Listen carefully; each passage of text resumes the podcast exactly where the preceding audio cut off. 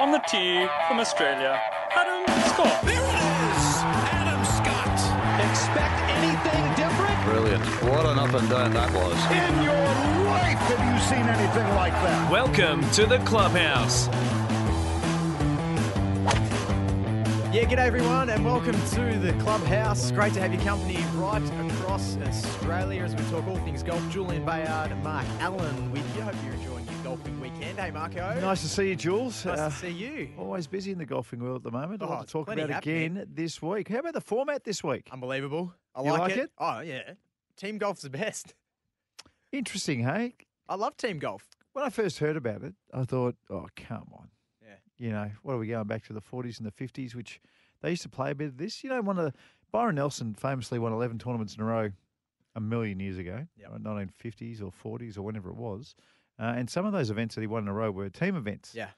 And, you know, you kind of scoff at him. Oh, 11 in a row, but come on, really. Mm. He played in these team events. Um, yeah, it's going to be interesting to see I how like it all it pans they, out. I like it that it counts. Oh, now that's, the the, best bit. important bit. Yeah. That's the important bit. Tell me this. I know. Look, there's a few questions I- need to ask. If you win, do you get the two-year exemption? Both players. Mm. If you win, do both players end up going to Augusta? So I haven't I haven't read anywhere where those two things have been covered off. But I do like the way they're doing it. So, for instance, the the FedEx Cup points, uh, normally speaking, it's 500 points for a first place finish and 300 points for a second place finish. Yep. But what they've done is they combine first and second, third and fourth, fifth and sixth. So they add them all together. So, for instance, um, a win on a regular tournament is 500 points. But this week, what they do is they add the 500 and the 300 for first and second Yes. and split them. So both players get 400 points. So Mm-hmm. I I like the mathematics along the way, but it will be interesting to see whether they get Augusta ex- invites and, and the two year exemptions. Yep. I've got a feeling you know, do you? Well, I'd, I'll have to check that We'll in the ad check. Marco. We'll do I'll have it. to check that in the I ad break. thought by the way you were smiling at No. me, you had one on me. I was smiling because of some of the groupings. Okay. Oh, yeah. some of the groupings have captured my imagination. Because I'm tipping you want to play with your mate in this competition. Oh, yeah. Like if, if I was a Of course tour you wanna player, play with your I mate. want to play with my mate. Yep. And probably one of my mates who can play. And the best thing about this is that normally when you're playing team golf, it's you know the uh, you might have the World Cup where you're going to Yep. be playing with a fellow countryman. You Yep. might have the Ryder Cup where you're playing with either a, an American or Yeah. a European player, or you're the President's Cup or whatever it might be. Yeah. This one, just pick your best mate. Yeah. hey, uh, I see- Rickie I- Fowler, want to come play with me? Yeah, all right. Jason Day. We'll have a hit. Day Day, Rickie Fowler. Not Yep. bad. Geoff Ogilvy, Ian- Poulter. Not bad. Not bad. Justin Rose, Henrik Stenson, Not bad. Steve Stricker, Jerry Kelly. Not bad. How about this one for trouble? This group's got trouble written all over it. Steven Bowditch Oh. and Boo Weekley. Yes, please. I reckon you can find them at Arby's Oh. Yeah. straight after the round. Do you reckon they'll even Drinking. bother playing? I'm not sure. what about Brooks Koepka? Looks like he's playing with his brother. He is. Yeah, okay. Koepka Brothers. So, is the other Koepka on tour, or is he just is he piggybacked on his brother's coattails? Um, I don't think the other Koepka's on tour. Not not as far as I know. If he is on tour, he hasn't done much. Branden Grace and Louis Oosthuizen, so the South Africans playing together. Yep. Uh, yeah, I love nice. the uh, the Koepka brothers. Um, the quote from Brooks Koepka. It will be fun, but it could be interesting. We could kill each other on the second hole, or it could be awesome. There you go. That that sort of stuff. Yep. Justin Rose and Henrik Stenson. That looks like the number one team from Europe to me. Yep. Uh, Matsuyama and Tena Tanihara. Yep. So the Matsuyama, the hottest Asian player in the world at the moment, Mhm. was the hottest player in the world not he long was ago, for a while. Playing with the greatest Asian putter in Tanihara. Yes. So, yeah, all that stuff is fantastic. Yep. All that stuff is fantastic, and it's a nice version of new golf. Mm. Yeah, it's a nice version of new golf. So, yeah, we've we've seen the World Super Six Perth, We did. and we and that was great. I thought that worked really well. Um, we've seen a few other shortened versions of the game that I think are garbage, absolute garbage. Uh, but this sort of stuff, I like the innovation Yeah. marker. I like them trying stuff. it's the same as the World Cup. Yeah. Foursomes. So the first rounds one and three they play alternate shot, or Mhm. we call them foursomes down Yep. this part of the world, and then it's uh, best ball. Best ball. the other two rounds. Yeah. So I reckon the winning score, if it's just an ordinary, a standard, a standard US Tour course, and a standard week of weather, should be around 15 under par. Yep. Because I think alternate shot gets pretty tough. Mhm. It's tough. You don't get into a rhythm. It's No. harder. Yeah. You know. It's where you want someone who's got good off the tee, someone with a good short game. Just cover each other off. Yeah, that's right. Yeah. Oh well, we'll see. I like it. I Yeah, like it. We'll see. I, I am in all in favour, Marco, of them trying new things because we've talked about ad ad nauseum on this Yeah. show about the coverage of golf and how they can make things better and all that sort of stuff. Uh, uh, But. I'm all for trying something. If it doesn't work, don't do it again. But at least have a crack. Yeah, I'm I'm I'm all for that in all all sports. Yep. You know, there's some of the rules we've seen in the NRL and the AFL Mhm.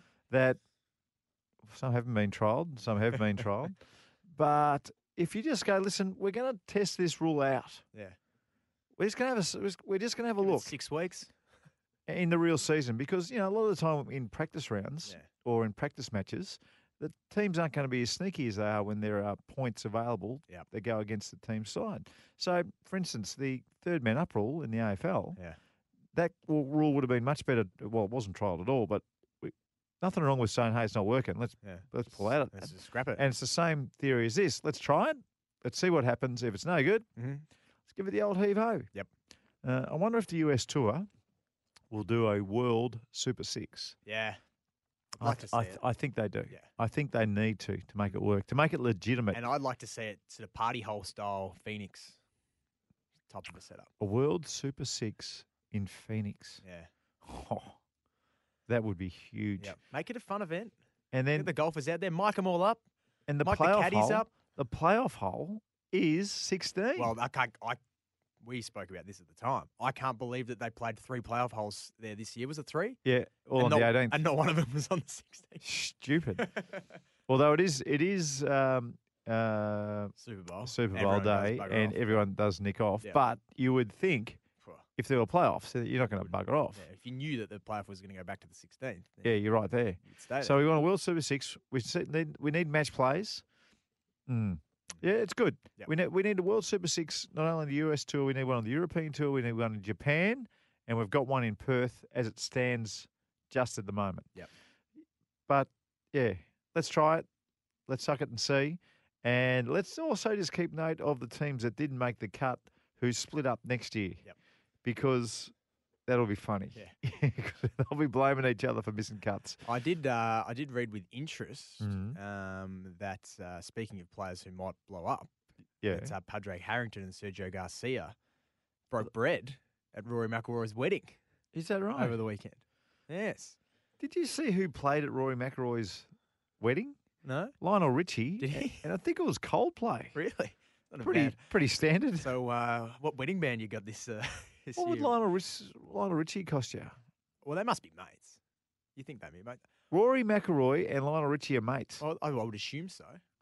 Unless he, well, I guess he's got a lot of money. Does Lionel play golf? I don't know. Well, if you, I mean, if you're a fanatical golfing fan, I don't know if Lionel Richie is, but if you're a fanatical golfing fan and you could guarantee a game with, say, Rory and Yeah. Tiger and Jason Day with the Nike What, trio, what was it a throw of 200,000? yeah, 200,000 come and to sing, you know, what, what are his best? Come and sing your three best. Yep. And nick off. that's it. And it's Coldplay, just my favourites. Just want you to play those ones. Yeah. And see you later. See you at the bar. I love it. Um, Oh. But yeah, Sergio and Padraig made uh, made peace, which Oh, is that's good. good. Um, Sergio needs to make up with a few people. He and Tiger, Yes. he and Patrick. Yes. Uh, there's probably a few. Now, Mark, I want to talk to you about something that's happened just recently for us, uh, known as the Lexi Thompson rule. Oh, well, here's another great example where the USGA and the R&A they they're their heads in the right space at the moment. Yep. They're fixing it. yeah. So tell us what's happened. Uh, well, clearly Lexi Thompson this year, who marked the ball incorrectly, and the video came up the next day, uh, penalised two shots and then another two shots for an incorrect scorecard. What an absolute joke! Um, that's just rubbed people the wrong way. And then there was an incident uh, in the Women's US Open a couple of years ago uh, where a player, and I've forgotten the name just at the moment. I sent you the email earlier in the week. Is it Anna Nord? Yes, thank you. Uh, moved I've definitely pronounced that incorrectly too. Nordqvist, yeah, it's fine. moved two grains of sand. She was in a winning position as well. Yeah. Moved, moved two grains of sand that you would never, ever have known. The rule wasn't made. These rules, in fact, most of the rules of golf have not been made for zoom lenses on high defini- high definition Yeah. cameras. Yeah. They just haven't been. And for Anna to move, I'll go with three grains of sand Mhm. on her backswing. Uh, there's no way in the world you can ever know that that happened. There's just no way. No. And for that to be picked up on the super slow mo and then used against her was disgusting. That was disgusting. Agree. Same with what happened to Dustin Johnson. He clearly didn't make the ball move in the US Open that he won a couple of years ago. Mhm. That was disgusting. Yep. Now, with Lexi Thompson, what she did in round three, I'm not going to say it was disgusting, but it was certainly against the spirit of why we all play. You put the ball back where it started, not on a 45 degree No. angle to where your marker was. That you, you're taught that from the That's right. very second that your mum or your dad or your grandma or whoever it is who teaches you to mark a ball, you know from the that time onwards. And she didn't do that. But for it to be picked up the next day in that situation, in, in that circumstance, that makes golf look like amateur hour. Yeah. It's disgusting. It's mm-hmm. been happening for a long time and it's got to change. Yep. It absolutely 100% has to change. And it looks like the R&A and the USGA uh, pulling their fingers out of their ears Mhm. and they're getting it done. So what are they doing, Marco? They're eliminating the ability Yep. for technology to change. Yeah, change things, yeah, good. Basically. yeah, basically, that, Yeah, that's exactly right.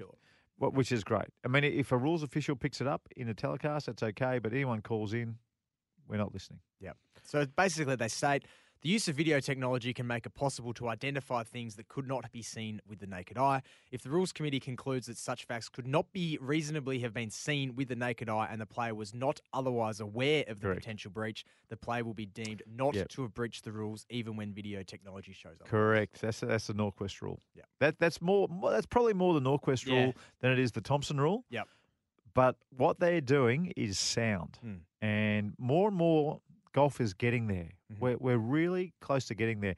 With, with all the new proposed rules, there was one more rule that I think would be magnificent in golf, Mhm. and and that is out of bounds. And you know, for forever and a day, if you hit the ball out of bounds, then you um go back to the tee and hit another one if you haven't already hit a provisional. Yep. I, I think if we're going to go this far and speed up the game, Uh huh. then I think just like you hit the ball in a hazard and you kind of guess where the ball went into the hazard, Yes.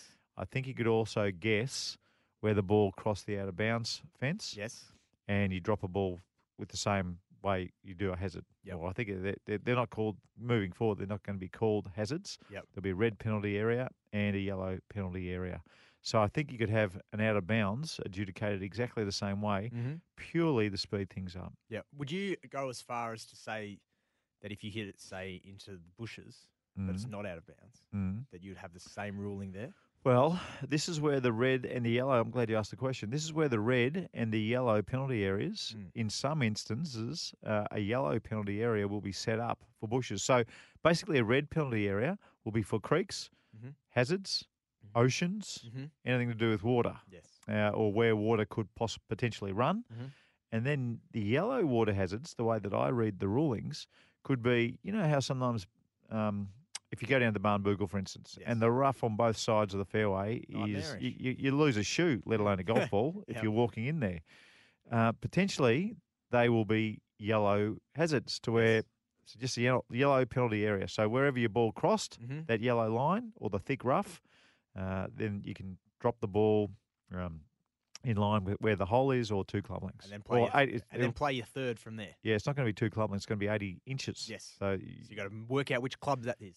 Yeah, which two clubs? Yes. It might be two gotta, seven you irons. got to measure it on your club. That that'll be the way to do it, I think. Yes. That'll be the way to do it. So potentially you can do it for really big rough Yep. uh, and for jungle.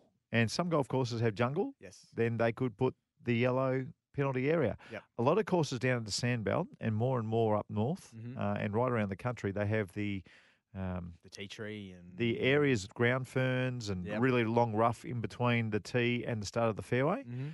Those areas could be potentially Yes. become a, a yellow penalty area as well. It's Yep. as simple as just a yellow line right around the entire area. Uh, you might, you know, you might duff it in off the tee, Yep. and you might be able to drop it back on the ladies' tee or whatever the seniors' tee, whatever that Mm. front tee is, and and hit it Yep. away from there. So potentially, these rules will really speed up play. And Well, I like I was saying, I think the out of bounds could be done as well. Yeah, I completely agree, Marco, because having played myself and having hit a lot of balls or into the bushes and you can't find it, You can't find them. you, if you're hitting a blind tee shot, you might think, I've hit a Mm. good shot there, but you Mm. might have run across the fairway and you go Yeah, into the bushes and you yeah. go, well, I don't want to walk 200 metres Yeah. back and slow the whole round down, Yeah. but at the same time, I don't want to wipe the hole. In all likelihood, rule, Yeah. my ball has run through into that and hazard. the, the new rules say that if you're almost certainly sure. yeah. So know. that in all likelihood, rule, yeah. Yeah, so I think Playing ni- your they, third they, give, they give a percentage, don't they? I think. Ninety-five percent. I think it is. yeah. Ninety-five percent sure. Uh, So can you like- imagine anyone going, well, I'm about 93%? well, it's true. I mean, yeah. you know, there, there, there are situations in golf. I always remember the 14th hole, and where, where in all likelihood, rule should have been able to use. In the 14th hole at Huntingdale, they've got these big furry trees, or they used to, in Yeah. front of a hazard. Yeah. So if you hit a ball left into the furry trees and you don't see it again, well, a lot of players were just thinking, well, in all likelihood, it's gone straight in the hazard. Yeah. But they didn't see it go in Yeah. the hazard, which is kind of against the rules of golf. You get, in that situation, you have go back. You, well, if you're playing by the rules, Yeah. you go all the way back and, and hit if you didn't see it go into the hazard. But the all like in all likelihood rule is a good one, Yep. and one I that will is good for the game. And I think it encourages better scores too, because your third is from 150, 200 metres up the That's right. fairway rather than playing it off the tee, which That's is right. almost impossible from That's right. there to make a point if you're Yeah. playing in Stableford Comp. Now the rules are designed just to keep people moving. Yep. And, And- to encourage people to be able to score well and enjoy their game. Yeah, correct. And in all likelihood, if you think a ball's gone out of bounds, Yep. um, well, you just walk down there and just get going. Just play your third. Get get, get down there. Like it, well, if you could see the ball just out of bounds, well, kind of work out. In all mm-hmm. likelihood, to pass the out of bounds post right here. Yep. I get two club links from that spot, or I can go back. You know, it's just Make it happen. make it happen. It's easier. It's better for the game. And let's get rounds of golf under four hours would Under be a dream, Ooh. but right around four hours Yep. Four's perfect. without without messing around. All right, we're going to get to a break. I want to talk to you about putting next, Marco. Yeah, Putting under pressure yeah. Let's do compared it. to putting on the practice green. Oh well, let's let's do it. Yeah. Because I mean, I think we've all. Well, if you've played competition golf, even if it's pennant or club championships, Yep. I reckon we've all seen the putter face shake. Yep. From time to time, Mhm. just little movements, little bit nervy, right. and I'll try and get you through these spots. We're going to talk about that next. This is the Clubhouse. Julian Bayard, Mark Allen with you. We'll be back right after this. In your life, have you seen anything like that? You're listening to The Clubhouse. Yeah, welcome back. It is the Clubhouse across Australia. Julian Bayard is my name. Mark Allen, the best golfing teacher on radio, is here. He's going to talk about putting very shortly. But before we get to that, and it Yeah. links in with putting, yeah. Kevin Chappell. Uh, it, it was fantastic to watch It was, because even though Sergio Garcia, what three weeks ago at the Masters, he became the well became less. Is that right? he is no longer thought of Yeah. as the best player in the world to have never won a major. Well, I think most people would have thought of Kevin Chappell as the best player on the US PGA Tour who hadn't won a tour event. Yeah. 180 times he'd played. He had a lot of close calls, uh, including one to Jason Day last year. Um, so to watch him come down the stretch, knowing all that stuff, listening to the commentators, Mhm. I was fascinated by his putting. Uh, you could see he was nervy on 17. He's knocked it basically on the fringe of a par four on 17, pulled out a putter and had to putt through the fringe. Mhm. Uh, I reckon if that was in round one, he would have chipped it. Yep. But in round four, with a win on the line, he's gone with the putter, which is not a bad way to look at it. But he's still three putted. Yeah. That's the thing. That's Yeah. why. That's why under pressure. I mean, under, under pressure in that situation, what would have been ugly is if he duffs the chip and then the ball rolls back down to his feet, which would have happened if he duffed it, and then he's still got to put up this tier, and then once you get over this tier, it goes straight downhill. It's an unusual tier. Yeah. So he three putted that, and then hold his twelve foot on the last to win the tournament after hitting a wedge straight past the pin. It was a beautiful shot he hit in. Yep. But watching him putt, watching the way he thought about putting, watching him stick to his routine, watching the fact that he didn't, even though it was the most important part of his life, to that point, he didn't change. Mm.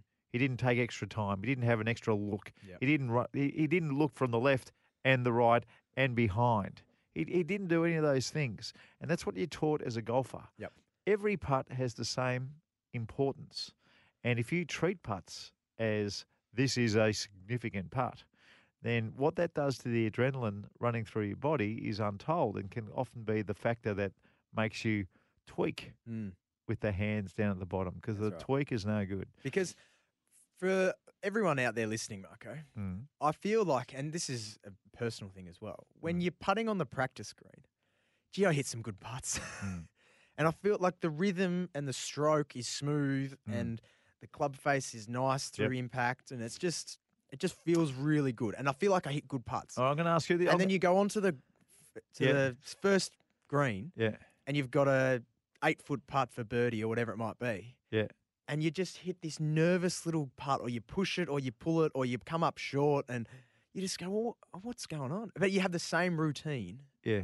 each time. Now, I'm so glad you're here. I'm so glad you feel like that. Yeah. Because some of the pros feel like this as well. Uh, the best putters in the world do not feel like this. Mm. Tell me this. Yep. When you get on the second green and you've got to putt a 10 footer for birdie, or an 8 footer for birdie, or an 8 footer for par, how exact do you try to be with alignment? Uh, probably spot on. Yeah. Yeah.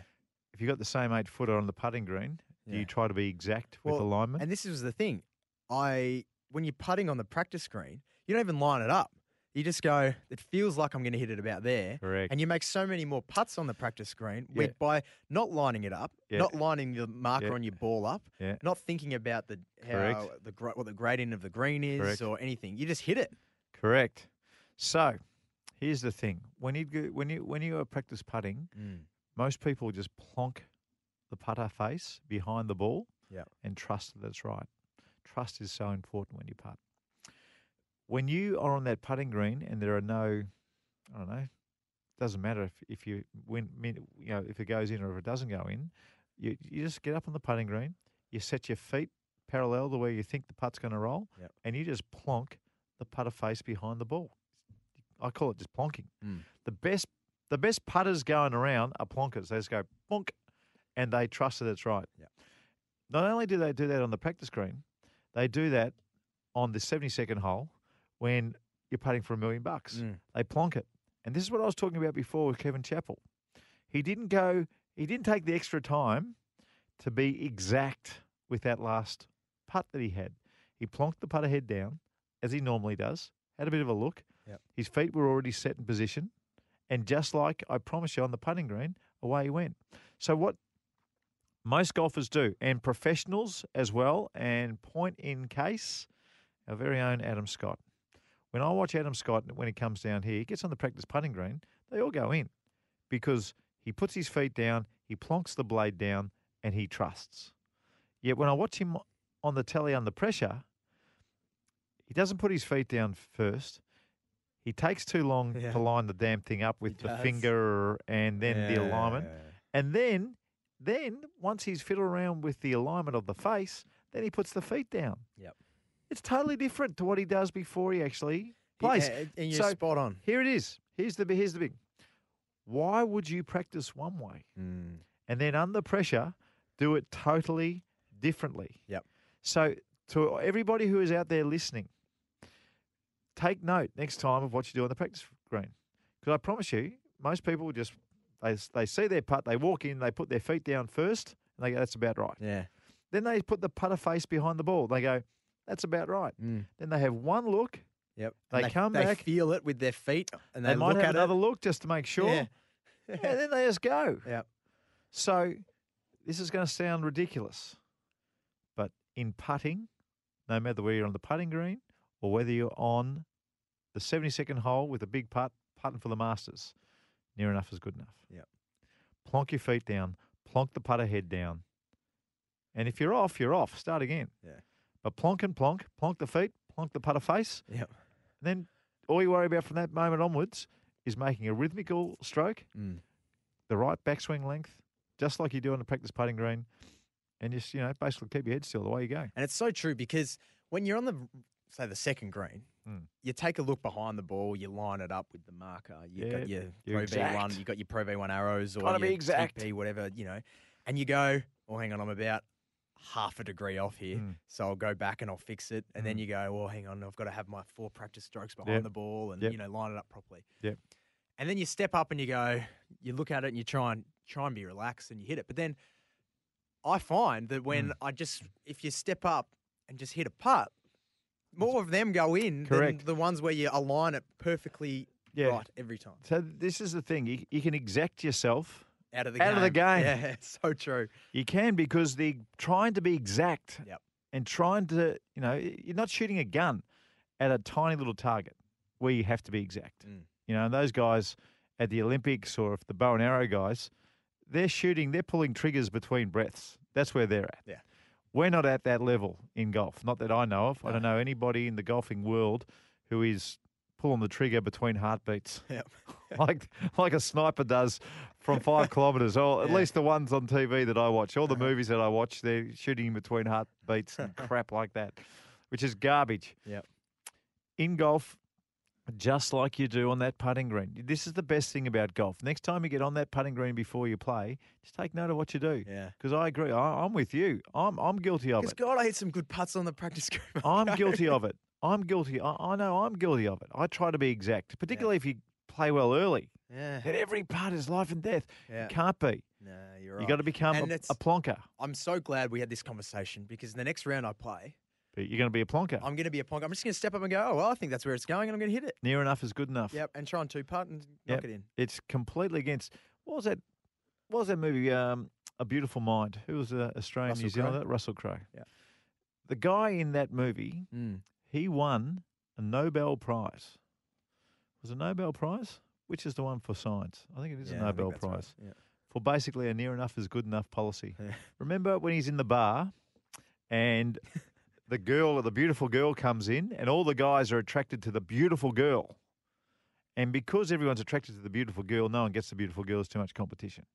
So if everybody focuses on number two, then everybody wins. It's a good analogy, Mark. so this is exactly the same when you putt. Yep. You don't have to hit the perfect putt all the time. Yep. It doesn't work well. It doesn't work in golf. no. Near enough is good enough and be a plonker. Plonk your feet down where you think what you think is right. Yep. Plonk the putter face down where you think is right. Have a couple of looks. Keep your head still. Fingers crossed. Boom. Love it. Just like you do on the practice putting Just step up and hit it. Because the whole moral of the story is, and I said it to you in passing a second ago, why would you practice one way That's right. and then under pressure do it totally differently? Yep. Doesn't make sense. And I think the same concept applies when you're off the tee with your driver. When you're on the driving range, you've got 100 balls in your bag Mm. and you just put it on the tee, Mm. step up and swing. Yep. And the majority of them Yep. go straight. Yep. But when you're standing there on the first tee and you've got potentially 20 or 30 people watching, you're thinking, where's my alignment? Where's Yeah. my where's my Yep. hands? My grip the right Yep. way? Is my backswing going to go straight? Am I Yep. opening my Yep. shoulders properly? Can't do you it. know, you Don't just, be exact. you just got to step up and relax and trust your swing. Don't be exact. But i- spot lining, you know what spot lining is, don't you? When you Mhm. tee the ball up, you pick a spot three, four, two, six feet in front of you, six meters in front of you. You just pick a spot. Yep. After you practice swings behind the ball, never have a. Here's another lesson: never ever have a practice swing next to the ball. That's what hacks do. Tee the ball up, take two steps back, Yep. and have your practice swings back there. One, two. This is what I'm going to do. Get behind the ball, spot line something. Yep. It's two meters in front. Walk in looking at that spot, plonk the face down, Yep. basically in line, then plonk your feet down, then look at the target, then pull the trigger. Yeah. So that's why the best such- players I'm genuinely a hack because I have two practice swings right next to the ball. don't. If you're having practice swings next to the ball, I almost guarantee that you are not playing to your potential or feel like Yeah. you're not playing to your potential because you're not spotlining. Mm. If you're if you're having your practice swings next to the ball and you're spotlining, then you're slowing everything up. Yeah. And if you are having your practice swings next to the ball and you're not spotlining, then there's no way you're lining at the right time place all the time. So tee the ball up, two steps back, have your practice swings from behind and Mhm. basically parallel to where you're going, then spot line, then plonk. Not once, but twice. Once with the club face, once with the feet. Square your shoulders up if you had to. Mhm. A little waggle while you're looking at the target. Yep. Club back down, pull the trigger, Bang. Way she goes. get the putter out. Nothing like There goes a 10 long shots off your round, everyone. Just a putter in your hands. Bang. It's a good start though because it, it does. It happens to everybody. Yep. And I reckon just watching some of our AFL footballers, Goal um, kicking, I'd kicking. like some of these guys to be plonkers as well Yep. instead of trying to be exact. Yes. You can't be exact. Going to take a break. Plenty more Clubhouse still to come right after this. In your life, have you seen anything like that? You're listening to the Clubhouse. Welcome back, everyone. It is the Clubhouse right across Australia as we talk all things golf. Julian Bayard, Mark Allen with you. Hope you're listening earlier on to Marco's putting If you didn't, just check out the podcast, search for the Clubhouse Golf Show on iTunes, and it's there. It's probably the most fun. I love talking about that stuff on Yeah. radio about uh, putting and the, the Mm. methods behind putting. Yep. Um, look, that'll get you going. And then, well, you know, next week, part two, Mm-hmm. when you get the shakes. Oh, yeah. So you're a plonker, things are going well, the ball's going in. Yep. But now you're in the club championship and you're nervous. Now, I I'll talk about that next week. During the week, I want to tie this back because I heard a chat you did with Dale Lynch. Yeah, now Dale Lynch, probably the most famous golf coach we've got in our country Yep. uh, as an Australian. Uh, a million years ago, another very famous coach, Kevin Sheedy, Mhm. transcends this country, household name. Uh, he got Dale Lynch down to have a look at uh, Matthew Lloyd, James Hird, and a few of the forwards trying to get their pre-shot routine. So we all know about Matty Lloyd throwing the grass up. Well, it came from Dale Lynch. Yes. So I got him on to have a chat about it because in the AFL, I know there's not everyone's an AFL state, but in the AFL, there's lots of issues with goal kicking from a number of clubs. Yep. And we got Dale Lynch on just to have a chat about what his golfing mind added to the AFL. All right, let's take a listen back. Hey Dale, um, a lot of people frustrated watching the set shots at goal. I'm one of them. I'll put my hand up. So that's probably it's probably interesting. The most frustrated people, obviously, Collingwood supporters. Yeah, I reckon St Kilda supporters and Demon supporters would be scratching Yeah. their head as well. Yeah, very true. Can we go back to when Kevin Sheedy asked you to Essendon a long time ago how you found the state of their practice, their set shot practice at training? What, what did you think of it? Um, well, it was uh, back then. It was actually Dave Wheaton who was the assistant coach at Essendon that, that first made the approach. Um, and to be honest with you, uh, was there, there was really um, the preparation practice was non-existent from for set, set shots. So, uh, in terms of them understanding the routine and um, the components of the routine um, was non-existent. Um, I, I, must say that since then, in in in watching, I think that the, they prepare a lot better. Um, players, I've been to training a little bit, and you see that they actually do train with someone standing on the mark. They're a lot more um, pay a lot more attention to how far they should be off the man on the mark. You probably don't see the you know the, the running too close to the man on the mark or being too far behind the man on the mark. I think there's a lot more. There's certainly a lot more time and effort put into it. Uh, I remember back at that time, uh, it was all very new, um, understanding routine and what it's all about. And obviously, with golf being such a closed skill, it's it's an area that we know that we need to pay a lot of attention to. But by and large, footballers um, footballers didn't didn't have to. I, I remember at the time. Going way back, uh, David Parkin, who was coach at Carlton at the time, he, he would run a coaching course at Deakin University, and some of us would go and, and sort of present to um, to David's um, um, class. So I, I went through the, the pre-shot routine in golf and then explained sort of what, what I was doing at the time, um, that small window at Essendon. And then I remember David had spoken to me a little time later. He said he went back to his club and um, he said that when he asked his players about their, their pre-kick routine, that not one of them actually knew what their pre-kick routine was. So I think as far as that aspect, it, it has come a long way. Um, but, you know, as you mentioned, a number of the teams, I mean, the Bombers, we've got a passionate Bomber supporter and, you know, you watch Joey Daniher, how he sort of struggles in front of goal with, with set shots. So there's elements of it that are certainly a lot better.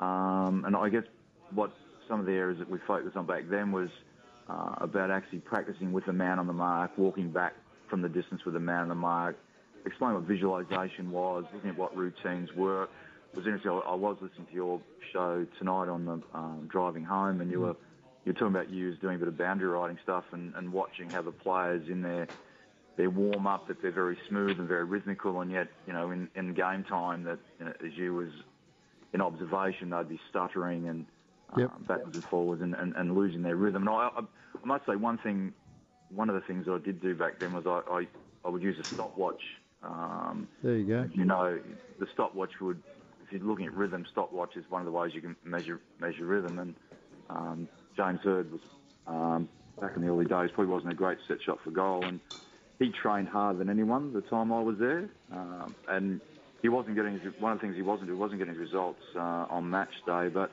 one thing I noticed is I, I would sort of clock um, I would clock his his run up at training and then and match it to what he was doing during game day. And at times he was probably 20 to 30 percent faster in his his um, as he was running to kick the ball than he was in training. So Yeah. that was an area that he did pay attention to. How much effect that had in, in improving his goal kicking, like anything. Um, not really sure, but that was that, there's sort of areas that um, that you know the players working on now. So they they are much better now. However, um, results would suggest that they're, they're they're really not that much better in what they're what they're producing. Well, for the, for the, for the people who didn't hear what I said today on the run home, I- I used to be, uh, you know, do the round the grounds, and I would, because I had an interest in the set shots and understood the Dale, and you know, it's it's kind of like golf. It's a little bit like putting. I would watch what they, how they would practice, Craig, and their run ups were smooth. There was no stutter steps. Uh, they they looked rhythmical, and the goals just kept on sailing through.